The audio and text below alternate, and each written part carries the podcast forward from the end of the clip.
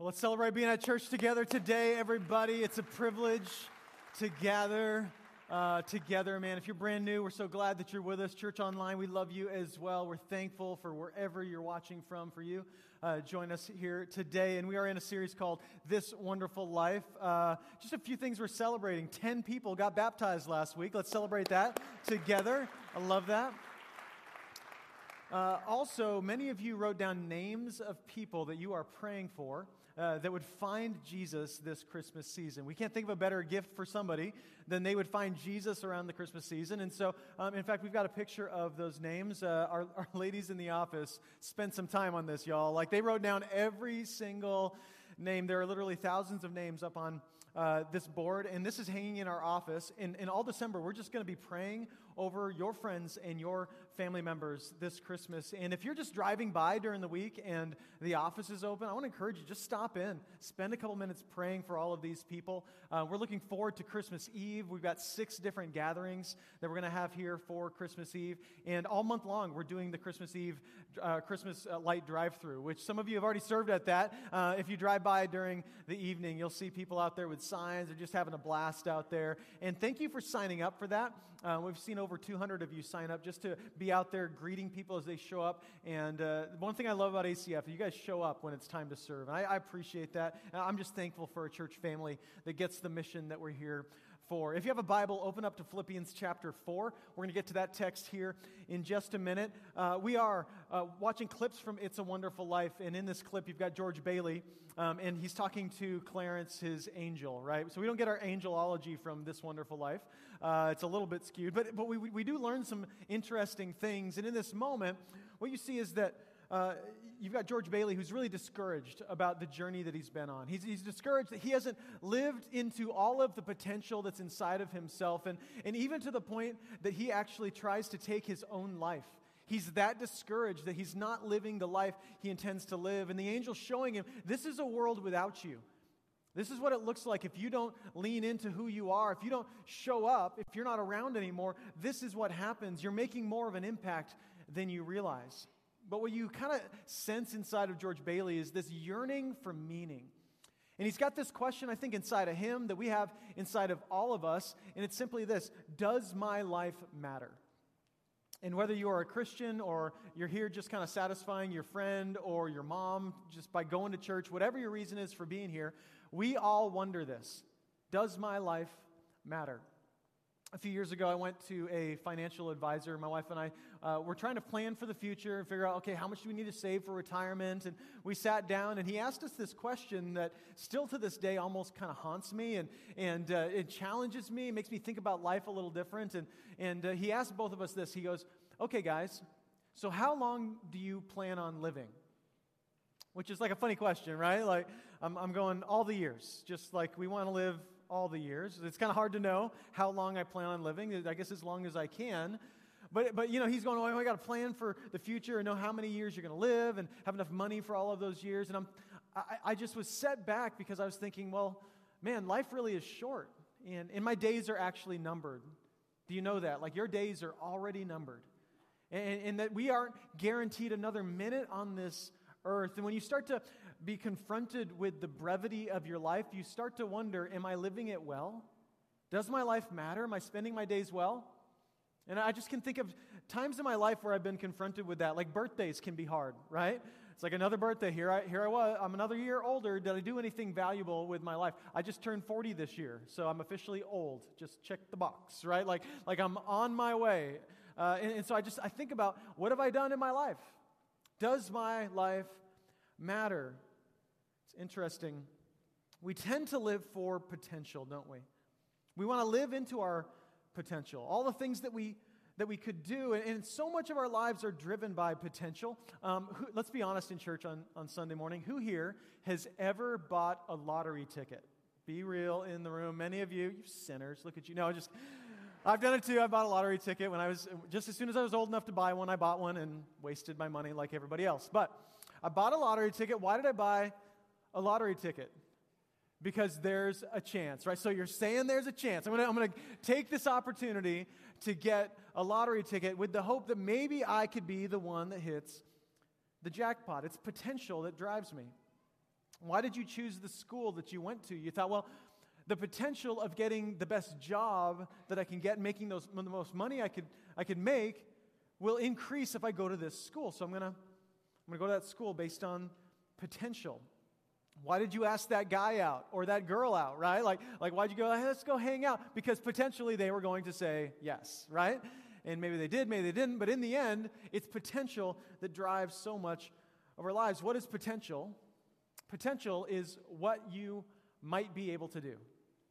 It's what you might be able to do. And that's, that's what many of us are thinking. What are the things that I could do? And, and if I could do it, certainly I should do it, right?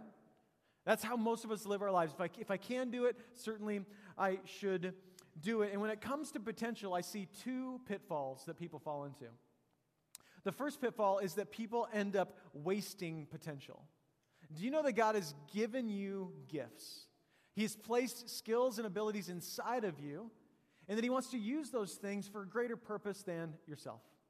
And so many of us can kind of walk through life and never really leverage the things that God has placed inside of us. We can waste our potential. The other thing we can tend to do is worship our potential. Do you worship it like, man, it's always about the next thing, it's always about the next goal, it's always about the next accomplishment? And this can happen really for us as Christians is that we can kind of pursue the next religious activity or, or we can try to kick that habit in our lives and try to become better people, which isn't a bad thing in and of itself, but it will never satisfy. Like, you will never get good enough that you can be satisfied with yourself. Like, you will never do enough in this world that you will go, okay, now I'm happy, right? Now I'm finally okay. We can tend to worship the potential in our lives of growing and, and doing other things and, and being better people, or we can waste the potential in our lives and never pursue anything. And so, potential, it's really an interesting thing that drives so much of our lives. And in, in this world, a lot of people are really dissatisfied right now. Do you know that? Like, like we live in the most productive generation with the most technology to be constantly producing things and accomplishing things that, that has ever existed on the face of the earth, and we are the most depressed generation that has ever existed as well. And, and it should cue us in that we are doing more, accomplishing more, and yet we are more depressed and more discouraged, and most people don't feel like they're satisfied.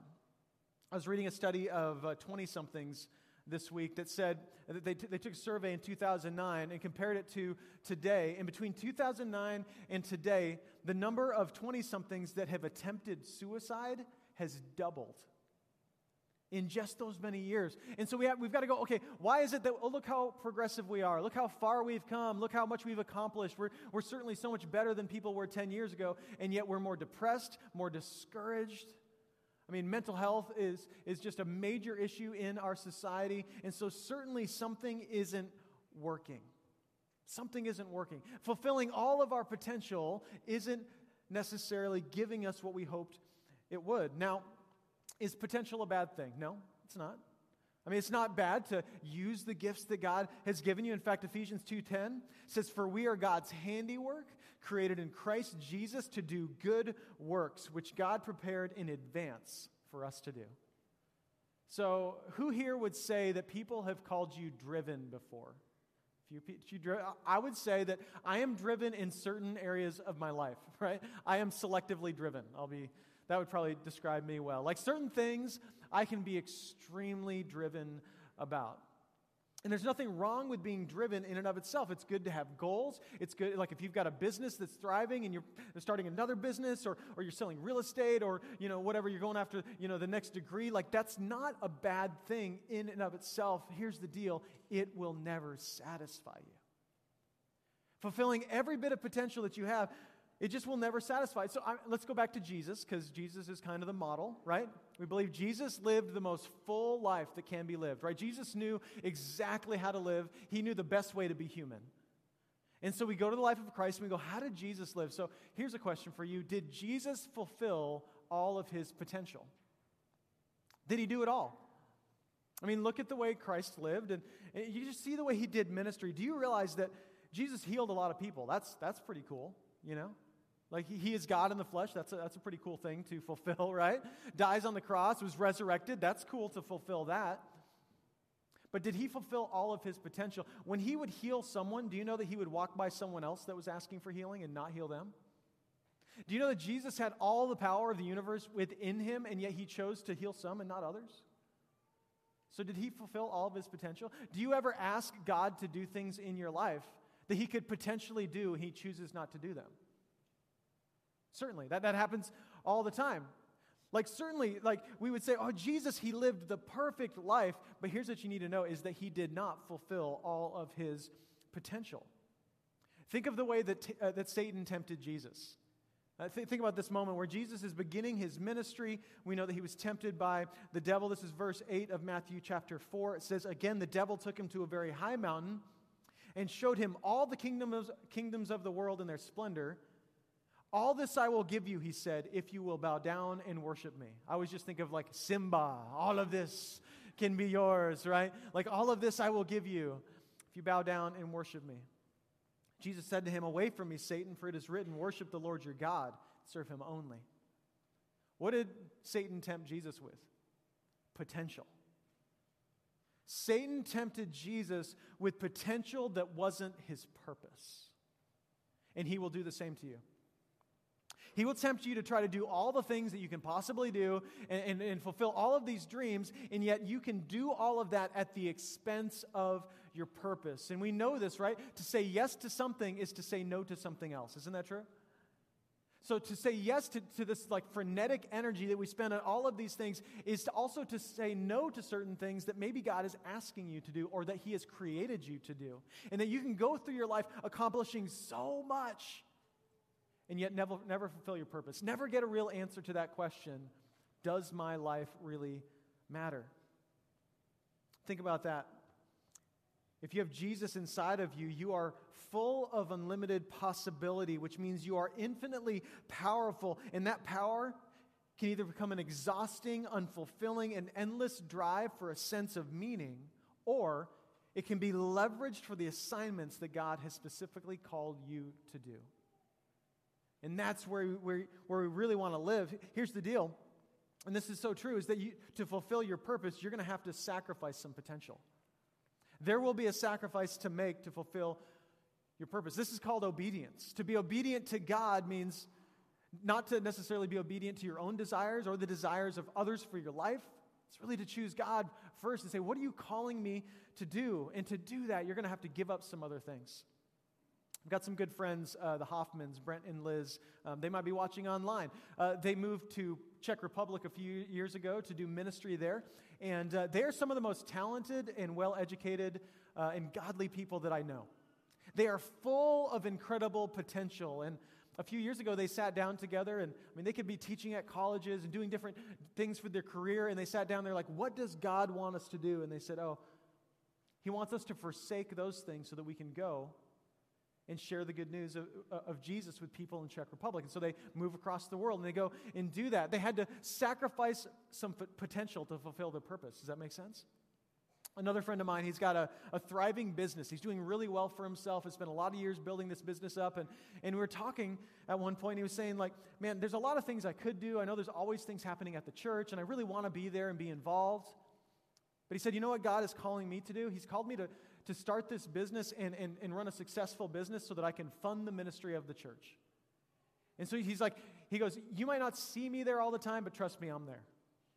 I'm involved. I'm engaged. I'm doing exactly what God has called me to do. I'm sacrificing some potential to fulfill my purpose.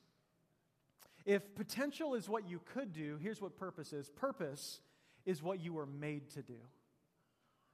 You ever been in a moment like that where you're like, I was made for this? And don't you love moments like that? You realize, I think there's something God has uniquely designed me to do, and here I am doing it.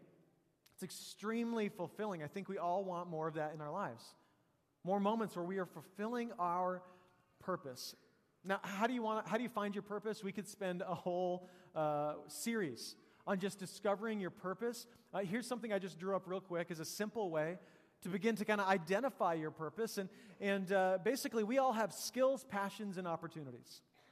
You have specific things that you are good at that I am terrible at. And there are things that I'm good at that maybe you're terrible at, and that's a skill that God has given me. There are also passions that are in your life. There are things that make you angry and things that get you really excited, right? Things that light a fire inside of you, right? These are the passions that you have. You also have opportunities. You have friendships that I don't have, a family that I'm not involved with, right? You live in a place that I don't live. You go to a, a workplace that I don't work in. So you have unique opportunities in where your skills, passions, and opportunities converge, you'll begin to discover your purpose. You'll start seeing, okay, man, maybe I am uniquely positioned for this in my life. And that's all well and good. Some of you have discovered that thing. Some of you have realized it's, it can be many things, which means don't miss this. This is so important. When you discover whatever fits into that place of convergence, you absolutely must start praying about it.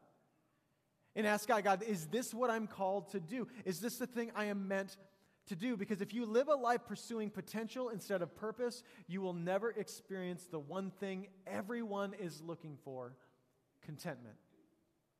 Contentment. It's that thing that's so far out of grasp for most people. It's that thing that people who are depressed and discouraged, man, they just they want something to change in their life to make them happy. The thing they can't grab is contentment. Right? Anybody listen to U2 growing up? Remember the song? I have climbed the highest mountain, right? He goes, but I still haven't found, help me out, what I'm looking for. Right? Yeah, absolutely. I love that song. It takes me back. I'm going to go listen to that this afternoon. Little U2. But, but that, that song is just like a, it's an expression of that desire, that unfulfilled desire for contentment that will never be fulfilled by going after potential after potential after potential. In the book of Philippians, we, uh, we hear from a guy named Paul, and we could talk a lot about Paul, but what you need to know about Paul is that Paul was on his own spiritual journey. Paul was a, uh, a, a crucifier of Christians.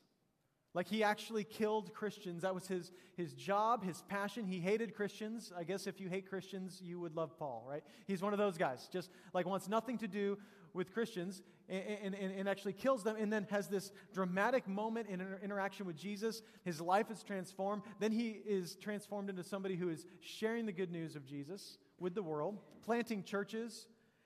And uh, Paul finds himself at this moment in jail. And this is where he writes what we know as the prison epistles or the prison letters. And uh, he's in jail in a moment that I would say he's probably wondering if he's fulfilling his purpose.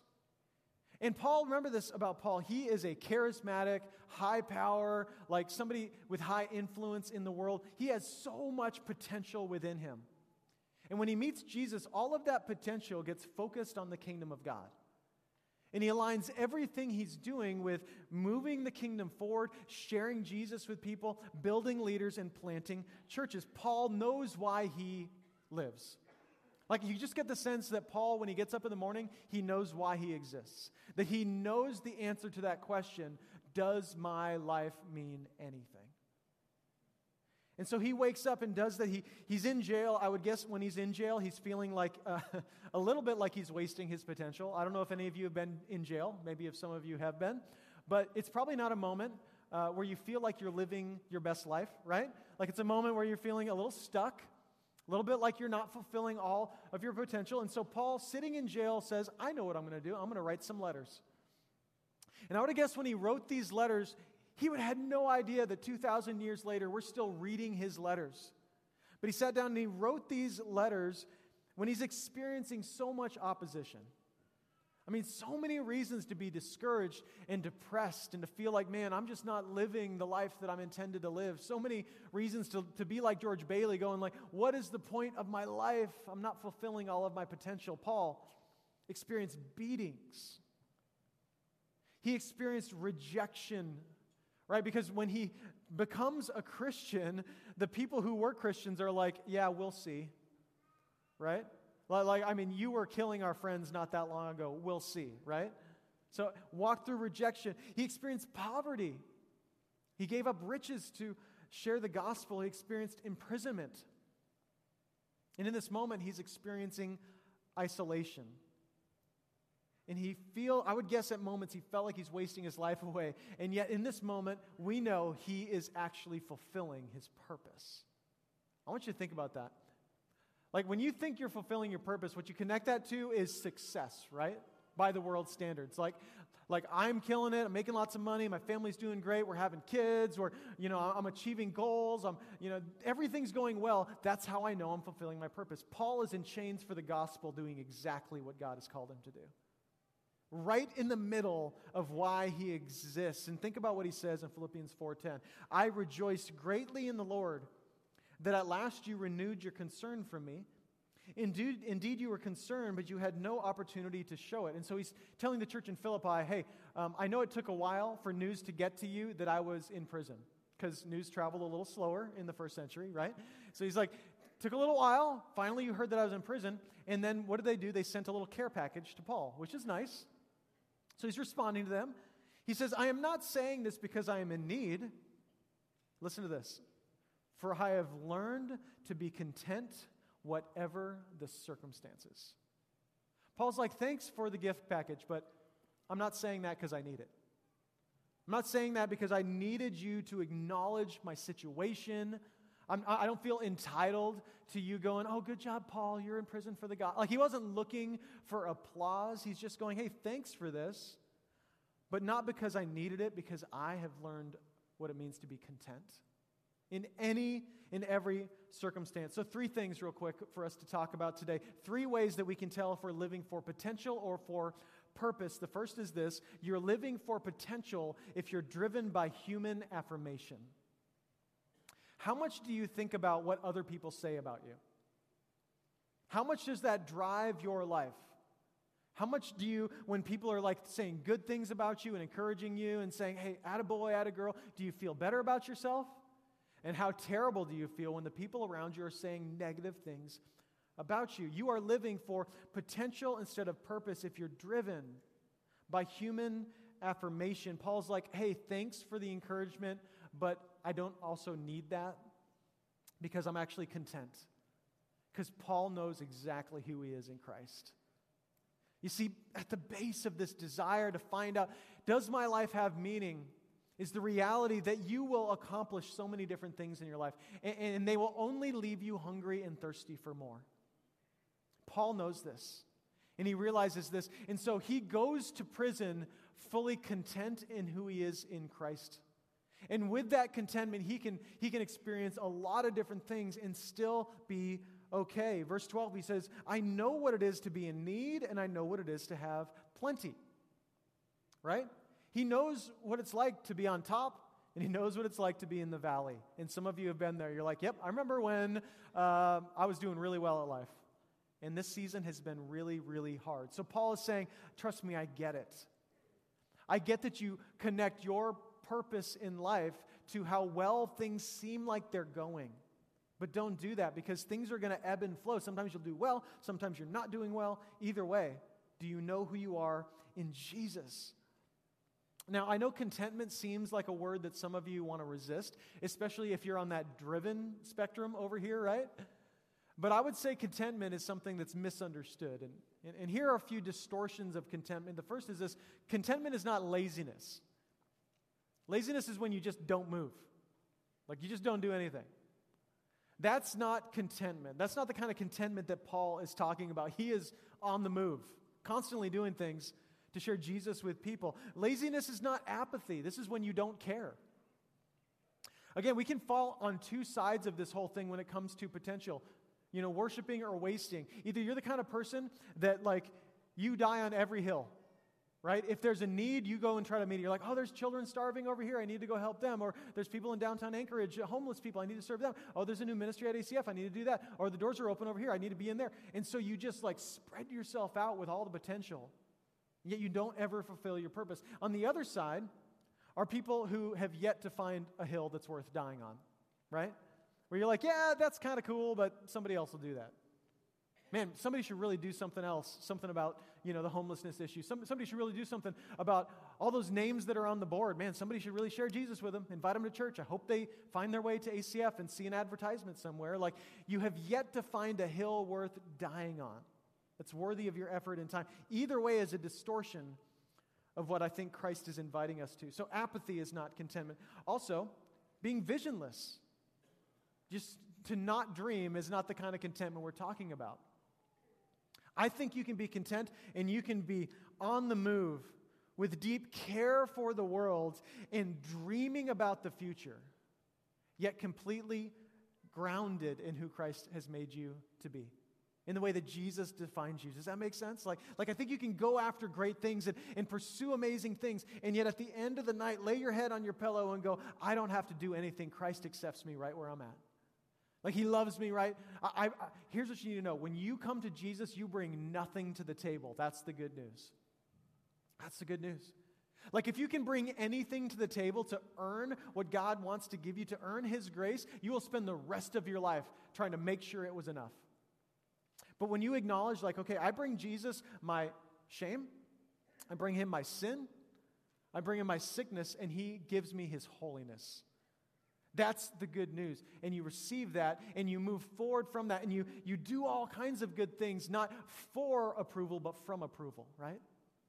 Not for a place of purpose, but from a place of purpose. You know who you are, so you'll begin to know what to do. If you don't know who you are, you will spend your life just exerting ex- this frenetic energy trying to do all kinds of things to, to, to please God or to feel okay about yourself, and you will never be at peace. I love Paul. He's in prison for the gospel. He's like, hey, I'm good. I know who I am. I have learned to be content. The second way you can know that you're living for potential instead of purpose is that you're living for potential if you're tormented by both your success and your failures. I will say this um, sometimes the most depressed and discouraged people in our midst are the most successful. We tend to think that the people that are really like clearly not doing well, you know, like they just lost their job or they're going through a divorce or a medical issue or whatever it may be, like those are the depressed people. Many times, people are just as tormented by their success as their failures. And so I'll tell you this check on the people around you that you're like, oh, she's doing fine. He's doing fine. Look at their life. Have you seen them on Instagram or TikTok? Like they are killing it, right? They just went to Tahiti last week. Like don't check on them, check on me, right? Like I got 16 kids screaming at me all day long. Like, whatever it is, check on the people that are doing well as much as the people that don't look like they're doing well because you can be tormented by both if you don't know who you are. Trust me, like you can achieve the thing that you want to achieve and still not be at peace. Paul says, I have learned the secret of being content in any and every situation. Then he wants to give us some details. He goes, whether well fed or hungry. Like some of you lose your purpose just when you skip lunch. Let's be honest. Like you didn't get a meal and you're like, who am I? Like I don't even know who I am anymore. The world hates me. Oh man, like you, are, you fall apart because you miss a meal. Paul's in chains for the gospel. Per- perspective, right? Whether well fed or hungry, whether living in plenty or in want, right? How's your 401k doing? Is it a 201k? Like how has it is it struggling? And are you like, I don't know how to be successful when my retirement doesn't look good or when my bank account's kind of struggling right now and like, you know, it's $75 for a you know, gallon of milk. I don't know what to do with that. How do I be content in these circumstances? Paul seems to know. He's got, he's got something that he wants to give us. He says, he says, I can do all this through him who gives me strength. You guys know that verse, right? That's the one we cherry pick. We say, I can do whatever I want through Jesus who gives me strength. No. Paul's saying, I can, I can go through situations where I have nothing. I'm a man in chains for the gospel. Why can I do it? Why can I be content? Why do I have peace? Through Jesus. Because I have stopped trying to be the definition of my own life. I've stopped trying to earn my place in the universe, and I've received my identity fully from Christ alone. So I'm at peace. I'm at peace and I'm driving and I'm doing great things, but I'm at peace with who I am and where I'm at. Are you tormented by both your success as much as your failure? Have you gotten to the, to the top of the mountain and then realized there's just another mountain to climb? Have you gotten the thing? And uh, this, this happens a lot with us. I remember for me and Amanda, in each season of our marriage, we've been always looking forward to the next season, right? Like it's just, we just get married and we're like, oh, one day we'll have kids and that'll be really great, you know? And then you have one kid and you're like, oh, maybe we'll have three kids and that'll be really great. They have three kids. Then you're like, oh, can you imagine when they're going to be teenagers? Then they're, they're, teenagers, and it's always the next thing, and so it's always contentment deferred to the future. What if you could experience it today? What, some of you are like, man, you're struggling with even being in Alaska, right? Right? Your husband, your wife got stationed here. Now you're in Alaska. You're like, I don't want to be here. So you're like, I'll be content when I go back to Florida, right? When I go back to Georgia, when I go back to North Carolina. No, you don't have to wait on contentment. Jesus wants to make you content now. He wants to give you everything you need here in this moment. And when you receive that, you get to wake up different in the morning. You get to wake up not having anything to prove to the world. How peaceful would that be? Do you know how different our society would be if nobody had anything to prove? Imagine how things would look, right? Social media would go out of business, right? Nobody would post on Instagram, right? It would all be shut down because we've got nothing to prove. We're simply at peace with who we are in Christ Jesus. The third way that we can know if we're living for potential is that potential is worried about doing, but purpose is worried about being. Some of you need to hear this. This Christmas season is going to get busy for, for a lot of people. There's a lot of things to do. And when you are living in potential, it will never end. Like your schedule will be packed. You will pack your children's schedule because you're like, well, Billy, he's playing soccer, but what if Billy could be a great hockey player and a, and a great football player? And so let's fulfill all of Billy's potential. Billy's like, I just want to sleep, you know, like, I never, I can never go to sleep. I can never be at home. Like, he just wants to slow down. And you're like, no, go fulfill all your potential. And, and secretly, we're hoping he does enough to fulfill all of our potential. Hear me on this. A day is coming. I want to be real with you. A day is coming where you will be able to contribute nothing. And this day is coming for everybody in the room. For some of you, it's a little closer than others, but the day is coming where you will be able to contribute nothing, where you will not be doing a whole lot. Your life, your body will start to slow down.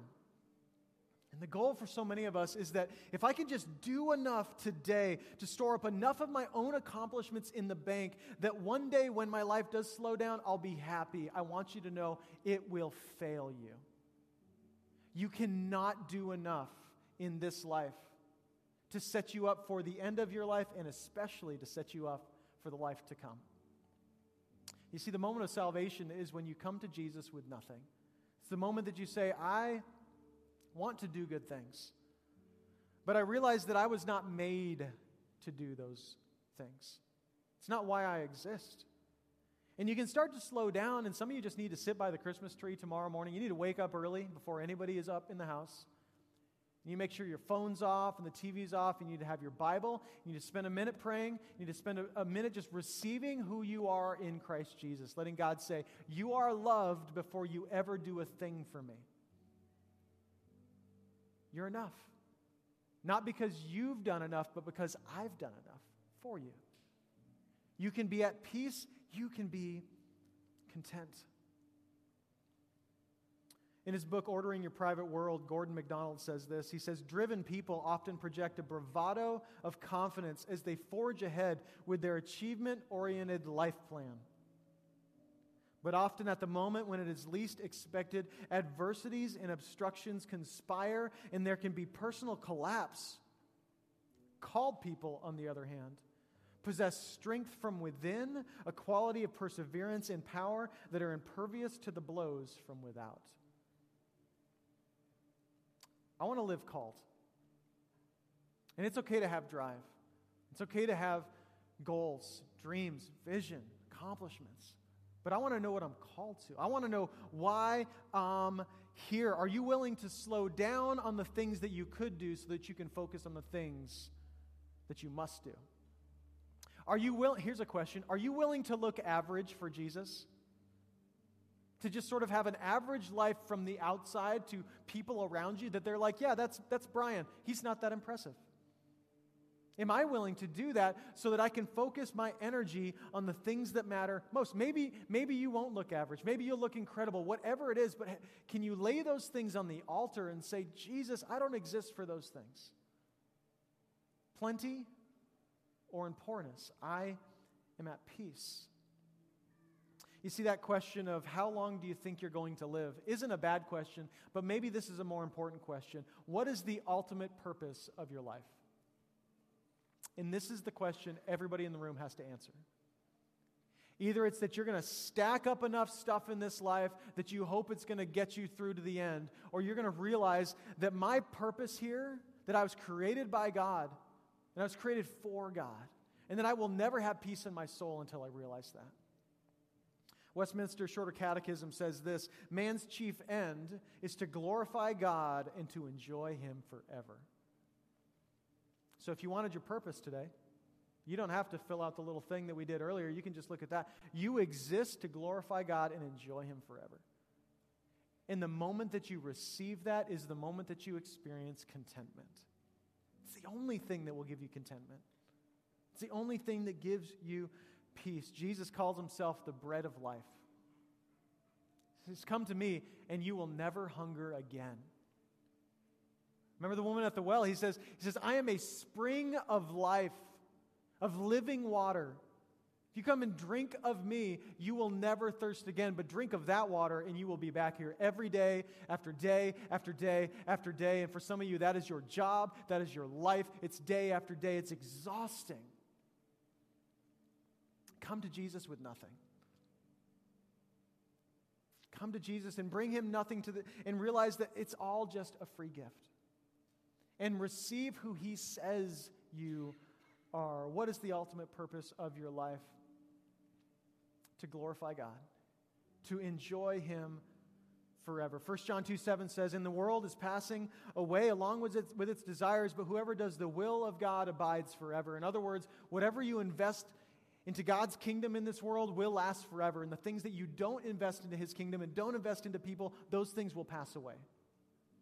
Those are the things that you think will be enough for you, they just will never be enough.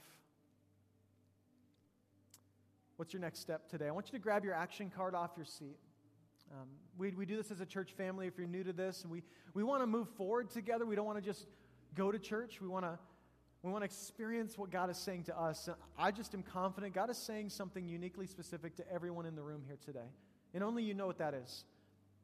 So we've got some ways that you might be taking a step forward this morning. And I encourage you to check one of these boxes. Maybe you want to begin a relationship with Jesus.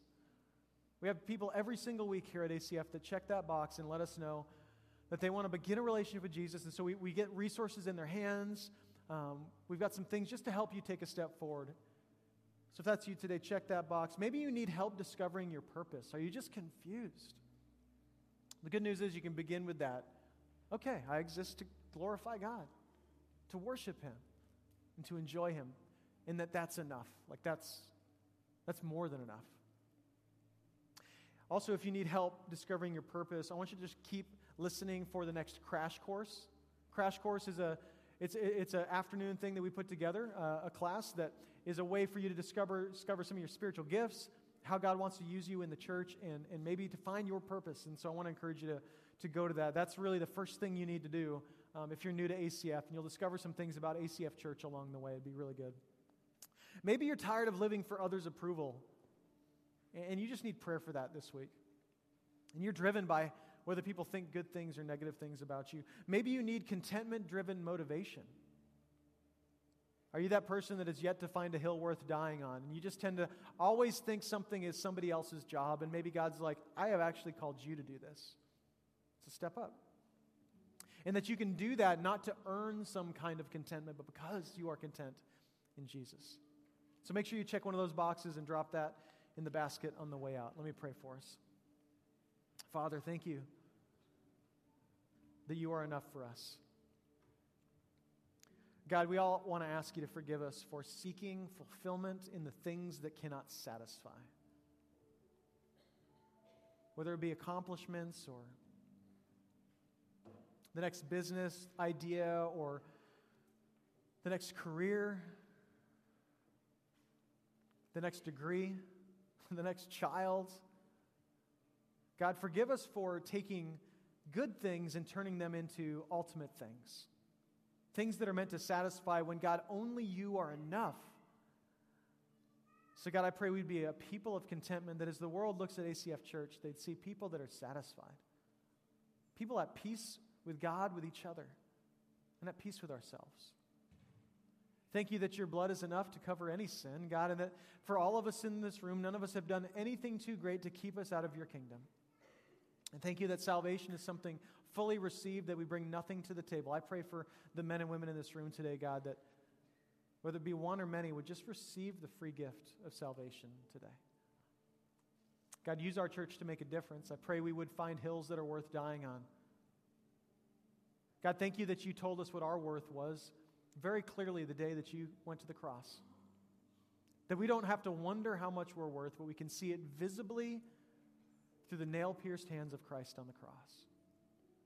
That was the day, God, that you told all of humanity, you are worth dying for. So we receive that today.